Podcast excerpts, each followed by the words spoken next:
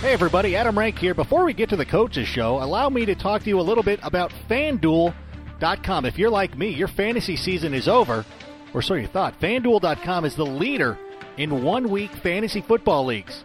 Matt Nichols from Ohio turned a $25 deposit into over $25,000 playing fantasy football on FanDuel. Join him and the hundreds and thousands of other users who have already won money. This is a pretty cool idea. FanDuel is giving you a bonus of up to $200 on your first deposit. For every dollar you deposit, FanDuel will match it up to $200. Offer is only good for the first 50 people that use the code COACHES. Don't forget, use the code COACHES. Don't miss out on all the fantasy football you can handle. FanDuel.com, where every week is a new season. That's FanDuel.com. Sign up today. This is NFL.com's Coaches Show podcast. 40 men together can't lose. This is why you lift all them weights. Everybody grabbing out there. Nobody caught them. And now we're going. There's a gleam, man. There's a gleam. Thanks for joining us on the Coaches Show. I'm Brian Billick. This is Steve Mariucci, and it's getting fun now, Coach.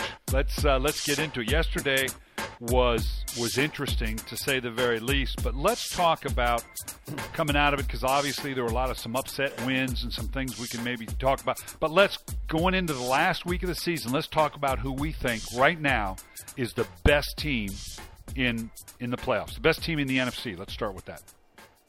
Well, I don't know how you can talk about that, Brian, without talking about the champs, because the champs looked like they're for real again. I wasn't so sure early in the season when they were 3-3 or whatever they were, and they had, you know, lost some guys in the off season, had a couple injuries, and I'm going, boy, it's hard to keep a Super Bowl team together. Well, all of a sudden now, in the last month and a half or so, this defense is better than it was last year, if you can imagine that. And Russell Wilson is a champion, huh? I mean, this guy, you know, here's some defense. And they don't blitz very often, but when they bring it, they bring the heat, man. And then, of course, Richard Sherman. You know, they ought to do a movie on Richard Sherman called The Sherman 28, because there were 28 DBs drafted before that guy. And is he the best in the business or what?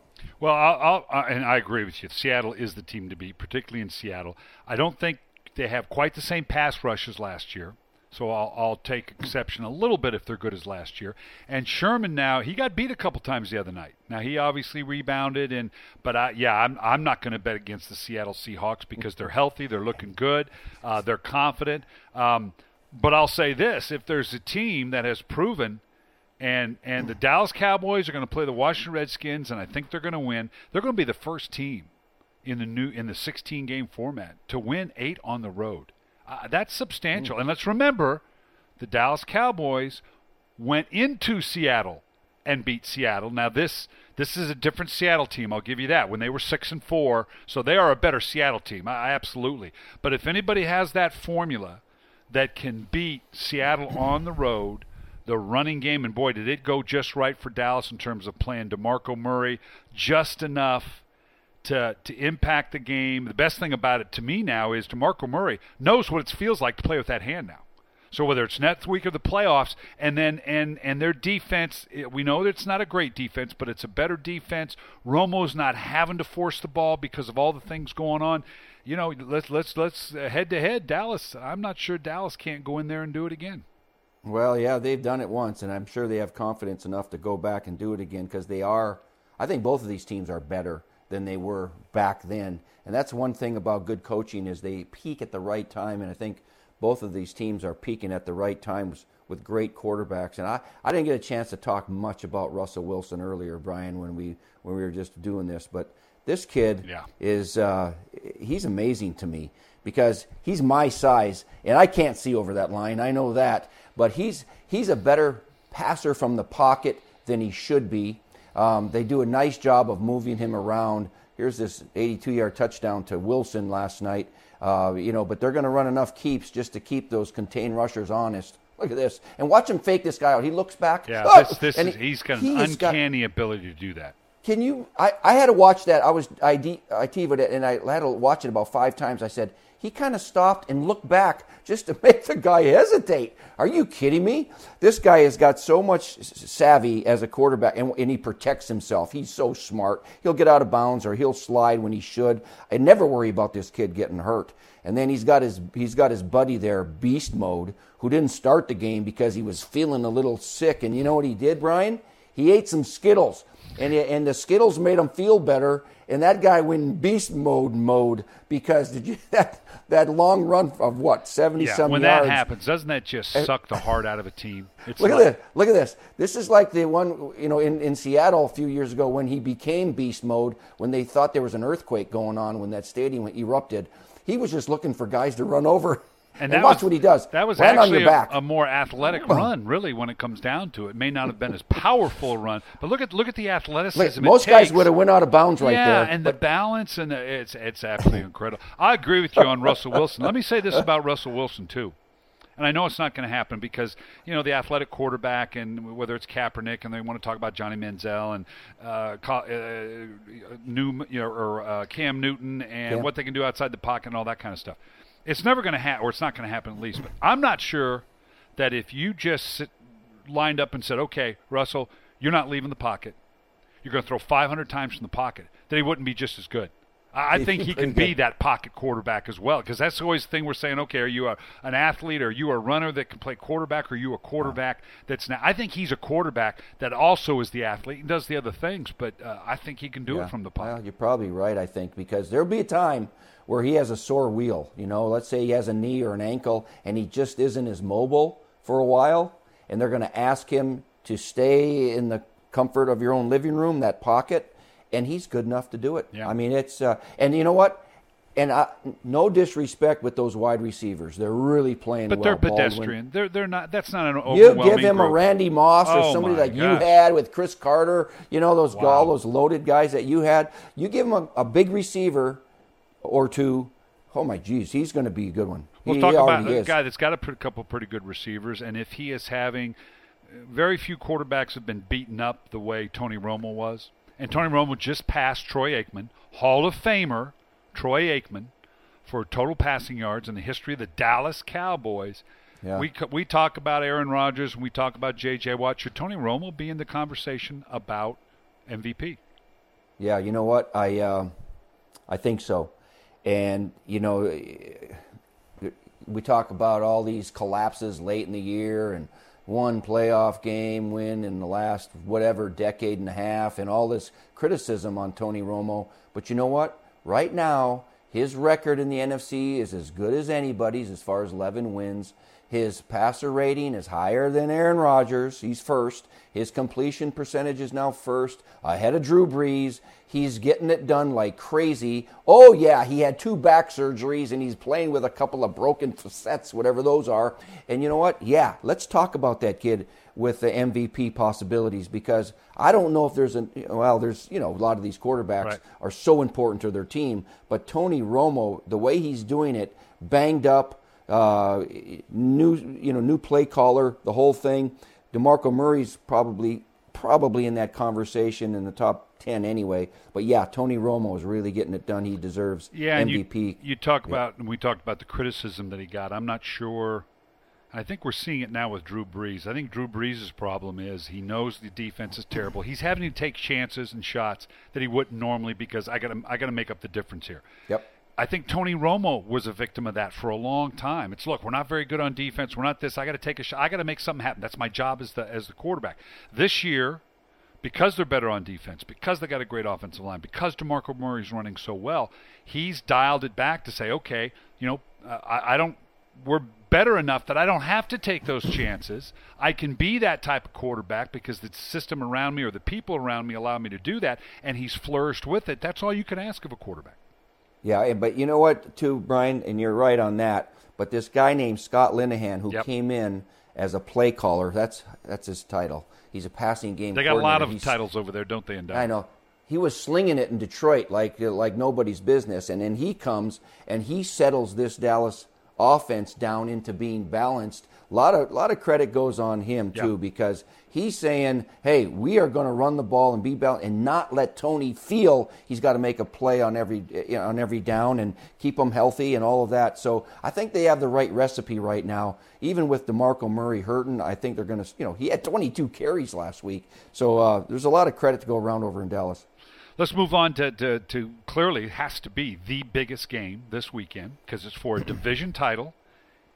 You win and you're in the playoffs, you lose and you're gone. Is the Carolina Panthers going to the Atlanta Falcons? Who'd have thought? And did any of us really think Atlanta had any chance of beating New Orleans in New Orleans?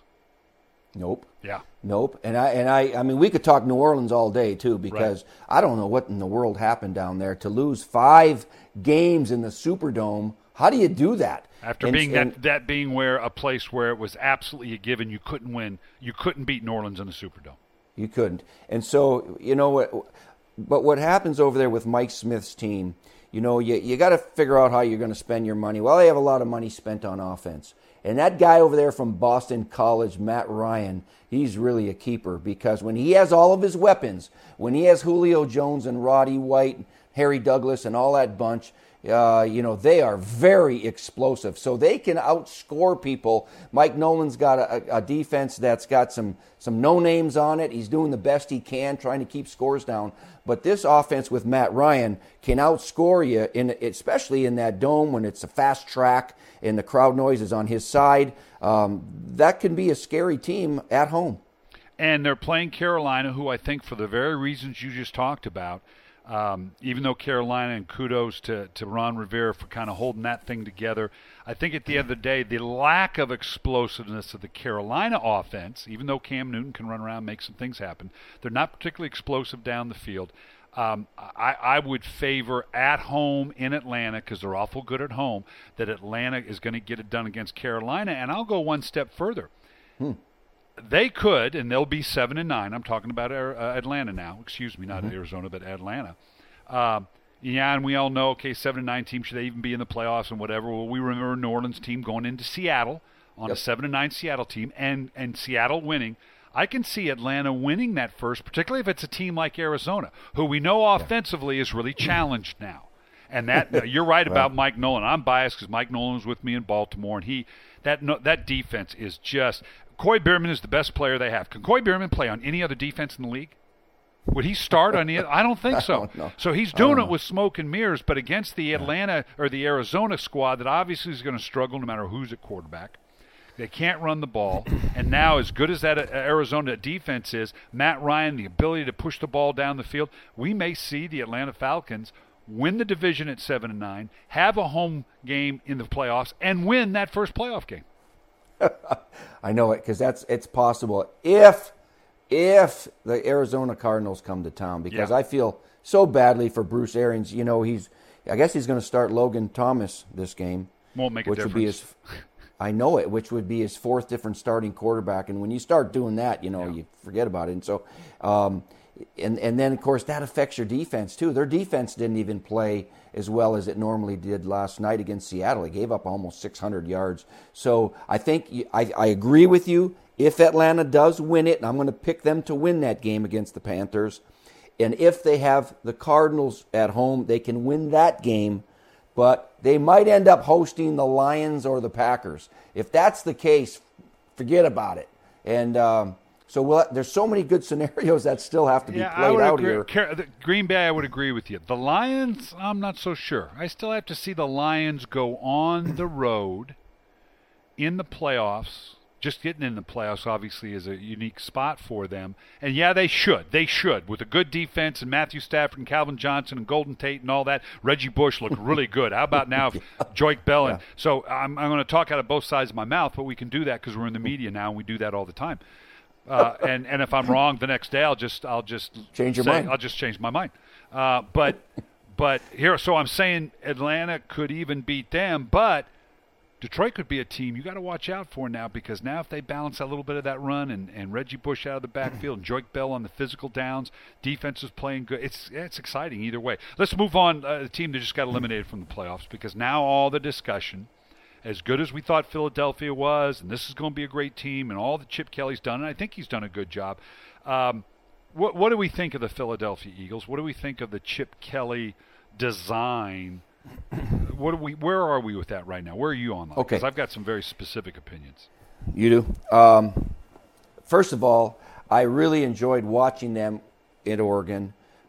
You know, wide open, fast-paced, throw the ball, beat SC, beat everybody in the Pac-12 like nothing, and then it, that style, it's college is a copycat league too, so everybody's running that spread offense in high school and college, and it's wide open. Nobody plays defense anymore. All right, so he brings that style to the National Football League. Really, to me, it was an experiment. It was like, let's see if this system can hold up in the NFL. Well, first year, I think it did. I really think it did. It took the league by storm. Nick Foles had more success than anybody would have thought. 27 touchdowns and 1 interception. Are you kidding me? Crazy year. And so, you know, and he won games, and it was all like, Andy Reid who? You know what I mean? It was like a, you know, it was like, and Andy Reid's my buddy, and he had a lot of success and won that division several times. But here's this new style, new approach to practice and everything else. You know that, right? Well, Warren Sapp says, he says a lot of things, but one of the things Warren Sapp says is the fastest adapting organism in the world is an NFL defense. Yep. I don't know if he made that up or if he heard it from Marinelli or whatever. It's his now. It's his. So, and what he means by that, because what Sapp says, you always have to explain what he means. You know, they make adjustments, and you learn how to cope and adapt and stop that offense. And so I think over the second year, you know, in the offseason, a lot of these defensive coordinators went to college coaches and says, I know you guys play against us 6-7 times a year. What kind of game plan do you have? What are your thoughts? And so I think that style of offense is not as surprising anymore to anybody. Yeah. It's still dynamic and explosive and productive, but I don't think it's as much of a shocker anymore to anybody. I think defenses are catching up to it a little bit. And I think we're seeing my biggest problem with it, and I've been saying, and I don't mean to be derogatory about it, but I think it might kind of be the run and shoot of the 2000s, meaning it's very good between the 20s. They're terrible in the red zone. They can't transition into it. At some point, you got to be mano a mano, be big and physical, and get at the ball in the end zone. Also, the biggest concern I have, because you're right, he changed a style of coaching and a style of practicing, and it's all well and good. Their defense is not very good, and I would be concerned and be interested to see how we go forward. That's all great, high pace, and the way you practice is really unique. Does the defensive guys feel the same way? Are you getting what you need practice-wise, preparation-wise, with that style, a lot of plays, up-tempo, a lot of walk-through, a lot of this, that, and the other? We practice all week long. Are you getting the physicality or getting what you need on the defense? Now, they'll say so because they work for Chip Kelly. I have questions about that, about whether you can – whether that is as equally true for the defensive side of the ball, and we both know, particularly in today's game, where we got a lot of good we probably got more good defenses this year than we've had going into the playoffs in a long time, because you're talking about obviously Arizona, Detroit's really good, Seattle is unbelievable going in there, and so I think there are some questions here, and we'll see. Part of it has to be, you know, one of the things people are always talking about here, again, coaching decisions, and a little surprised that Chip Kelly said, well, we didn't even consider about letting them score. We weren't even prepared for that. Now, I don't agree. Everybody's saying, well, they should have let him score.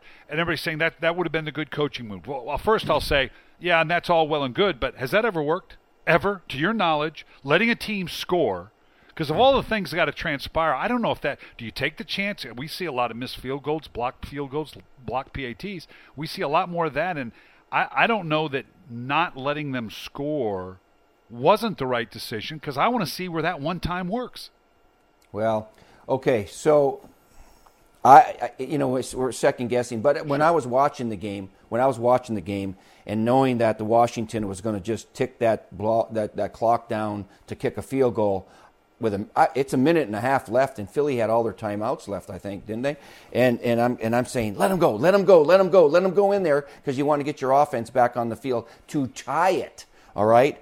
And I saw RG3 turn around to Alfred Morris a couple times, and I'm sure, I'll call him up and ask him, but I'm sure he was saying, if they let you score, fall down. Exactly, you know? Right. You got to give them credit for knowing, okay, we're not going to let you do that to us. Hey, I did that. It happened to me one time. Remember Mike Holmgren in the Super Bowl? Right. It's so seldom that this even presents itself. Right. But, Brian, how about this? I was coaching the Niners at Superdome in New Orleans, and they scored a touchdown.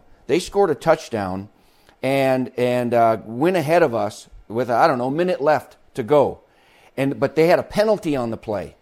And I'm looking at it, and I'm going, well, see, geez, if we take this penalty and back them up, they're just gonna run the clock out here and kick a field goal. We're not gonna get the ball back. So I declined the penalty. The guys were looking at me, what? And they were saying, you just gave them the lead.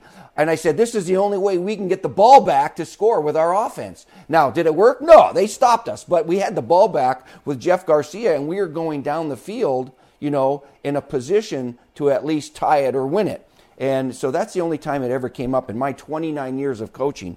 But I thought it should have been considered anyway. Because, and the fact, I think, how often do you block a field goal? They're getting after him a little bit simply because he didn't concede that we even thought about that.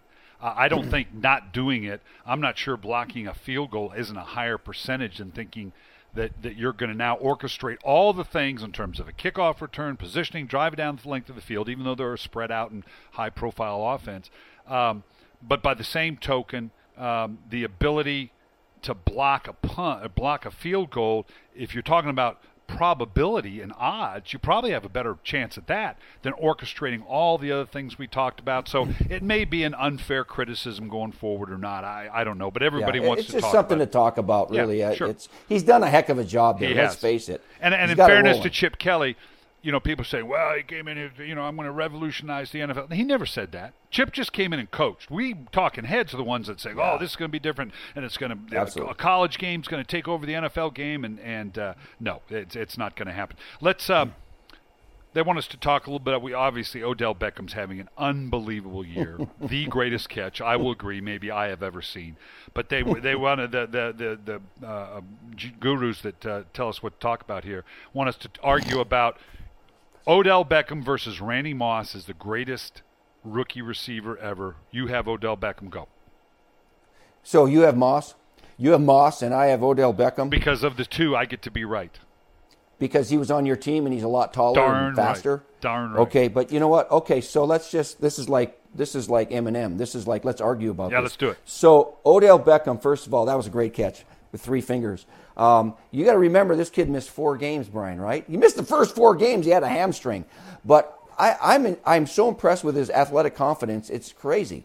And this, look at him spin. I don't know where he got that dance from, but everybody in the league is impersonating that dance. How do you beat a safety? I remember Randy Moss doing that all the time on cover 2. He would just work those safeties like a fiddle. But, you know, Odell Beckham. And then, to me, Randy Moss had a little help because that guy that Cris Carter, you know, all he does is score touchdowns. Remember that? You had a couple of bookends. You had more than just those two guys. Well, Jake Reed, we had Glover at tight end, Robert Smith at running back. Yeah, you were loaded, and that's why you had set a record for points in a season. Great play calling. Great. They overcame some suspect play calling. And but you know, Victor Cruz is gone. So I don't know who else. I mean, you know, there's other guys there, but if you're going to try to take somebody away, you try to take this guy away. But look at that. He plays like he's big. He's not a big guy. He's my size, but he plays big, and he's quick, and he can go up and make a play. This is against Richard Sherman right here. So then they start doing, you know what I'm noticing? Everybody's starting to catch the ball with one hand in warm-ups and on the field just to try to see if they can outdo it. I wouldn't even let my guys catch with one hand in practice. Cris Carter was doing that 20 years ago. You develop bad habits. So, but he is pretty exciting to watch play. I think he's here to stay. He's pretty good, you know, and you know, it's kind of a Sophie's choice because you got to love this guy. Randy Moss, I will tell you that. And I've probably told the story before and may here on the Coach's Show podcast, but just in case there are some people that don't listen to this on a regular basis, I remember we're in the draft and we're getting ready to take we're like 21st, 22nd pick, and before the draft starts, Denny Green comes to me and says, "We're going to get Randy Moss." And I'm thinking, Denny, you're smoking dope or something, man. You went fishing this morning. So what pick did you have? We're 21 or 22. Okay. And the thing is, Dallas is going to take him. They're at 8, 9, or 10 somewhere in there, and he's not going to get past Dallas, I'm sure. I'm thinking, okay, Denny, right? You even though Denny's the best personnel coach, in my opinion, of any coach in the history of this game, Denny Green is brilliant in terms of recognizing talent and whatever. So the draft is going, and all of a sudden no one takes him. He gets by Dallas. And then I look at the gap between what's next and us. I'm thinking, son of a gun, we're going to get Randy Moss. Well, we get to what was the 21st, 22nd pick, and we get Randy Moss. So now I'm fired up because I just got a whole lot smarter because we got Randy Moss. Because you could see the film the way it was. So I'm all fired up. Well, he immediately goes down to Cris Carter's. Cris Carter had these camps that he had run for receivers down in Fort Lauderdale. And this is about 3 weeks later, and I'm fired up, and I'm just scribbling on pads and making up stuff how I'm going to get the ball to Randy Moss. Cris calls his coach. He says, I've been with Randy now for 2 weeks. He says, you have no idea how good this guy is. I said, Randy, I know, Cris. God, I saw the film, and boy, you need to check out this game. And what? He goes, Brian, no. You have no idea how good this guy is. So Cris was just amazed at the sheer physicality of this guy. And unbelievable in terms of what he's able to do. Yeah, we had a really good team, but I saw him do things up in Green Bay. I remember this very, very literally. You talk about overcoming bad play calling. We're on a Monday night, and we send Randy down deep, and he overleaps a guy for a touchdown. This thing, you know the rivalry, Minnesota and Green Bay. Yep. So Denny comes over, and he goes, run that again. I said, Denny, they're going to start doubling. They're going to roll coverage that way. I think he says, do it again. All right. We send him down. There's two guys on Randy Moss. He goes up over him for a touchdown. And I'm like every coach. I'm overthinking it. Well, there's no way they're not going to triple or whatever. Denny says, hey, let's go to him again. Okay. There's three guys on Randy Moss. He goes up through all three. He was the most spectacular receiver talent I've ever seen. Odell Beckham is really good. And he's probably going to continue to be good, and this guy's unbelievable. For my money, and I know Jerry Rice is the greatest receiver in the history of this game and maybe the best player. I think Randy Moss may be the greatest talent this league has ever seen. Okay, that's good stuff. I'm just so who do you take? I'll pin you in a corner. You got to take one or the other. You got to take one or the other. I'm taking Randy Moss, yeah, but okay. But you know what? Beckham's got 101 yards a game. Randy Moss, 82. Way to slow him down. The only guy that slowed him down was Brian Billick. You're right. Okay, so, and then receiving yards per game or receptions per game, 7 for Beckham, 4.3. Yeah, but he has more opportunities. Small sample size. I know. It's just he's just having a heck of a rookie year. We love the kid, and he's a good kid. I met him at the Combine and all that good stuff. He's got a little spunk, and we just love watching these great talents and do their thing, you know. So wait till Victor Cruz comes back for those Giants. Huge. Well, we got to finish off with this because I think we're contractually bound by the league and the NFL Network to talk about Johnny Manziel. If you can't go through a show or a segment on this network, that we're not allowed to talk about Johnny Manziel. So I don't want to. He's your guy, isn't he? He's your favorite guy. Yeah, I don't want to get fired. So did you see my tweet last week? Did you hear about that? I don't know. It's awesome. I'm an arrogant son of a gun, I wrote an article on Johnny Manziel on Wednesday, and I didn't rip him. I just said I thought I had a guy like him, Troy Smith. You know, so Heisman Trophy winner. But we took him in the 5th round. I don't argue. I don't have a problem with Johnny Manziel. And can he develop? But not with my argument is he shouldn't have been a 1st round draft choice. So I'm on the Twitter sphere, people going after me. Some guy in Cleveland's going, why should we listen to a coach who's not even in the game anymore? And we tweeted out a picture of the Super Bowl ring on my hand, and the tagline was, I don't know. It was awesome. Geez. It blew up. Oh, jeez. Just what you did. Who'd have known I could be that subtle? But let me ask this. Spin for me just a little bit going forward. I think Cleveland's in a heck of a bind here. What does Pettine do? I mean, now you got to stick with this. Now they basically at the end of the day, I think they made a mistake not starting him to begin the year. Find out about this guy because now they got to go into it next year in year 2, and they still don't know about Johnny Manziel. What do you do with Johnny Manziel? I don't know if he's going to be available for the next game with a hammy, or if he plays, how effective he could possibly be because a guy his size has to move around, right? So they are in a bind. They got to decide what to do with Brian Hoyer. He's a hometown kid. Maybe that works on their side, but I don't. I'm not going to consider Johnny Manziel a bust. It's too soon to tell after a game and a half. He's an intriguing guy, but he has. He hasn't done anything yet, let's face it. So you're Mike Pettine. How do you go? What's your plan in the offseason? I don't know what I would do with him. They got it. It's not my problem, all right? So he's got – It's above my pay grade. Yeah, we go to Brian Hoyer. Hey, Brian, could you sign with us just in case – Johnny Manziel doesn't turn out, but I really am obligated to see if he can be our starter because we did draft him number 22. And Brian will pay you a lot of money, a lot of incentives to stay because if you end up to be the starter, then you can make some starter kind of money, and you know there's a chance that he's not going to make it. So maybe they can coerce him into signing a contract and staying home. If they lose Hoyer, let's say he goes back to back up Tom Brady or something, all right? And they just all they have is Johnny Manziel with that small sample size and injury. With there's risk involved of him not making it. They better, God forbid, draft another quarterback. I don't think so. They need a veteran guy, right? Well, whether it's Hoyer or somebody else. I'm going to finish on this because they always want us to personalize this stuff with our stories. I had Mike Pettine on my staff. I had Rex Ryan on my staff. Okay. And they were constantly at me because we were so good defensively. Why can't we get the offensive thing fixed out? How come we can't? Why can't we do that? Why can't you do that? Why can't we get a quarterback? Okay, Rex, Mike, now you know. It's not that easy. And I hope it turns out well, but I think they're in a heck of a dilemma. We'll talk about it a lot more, possibly even next week. This has been The Coach's Show. Make sure to come back and join us next week where we'll talk all things NFL.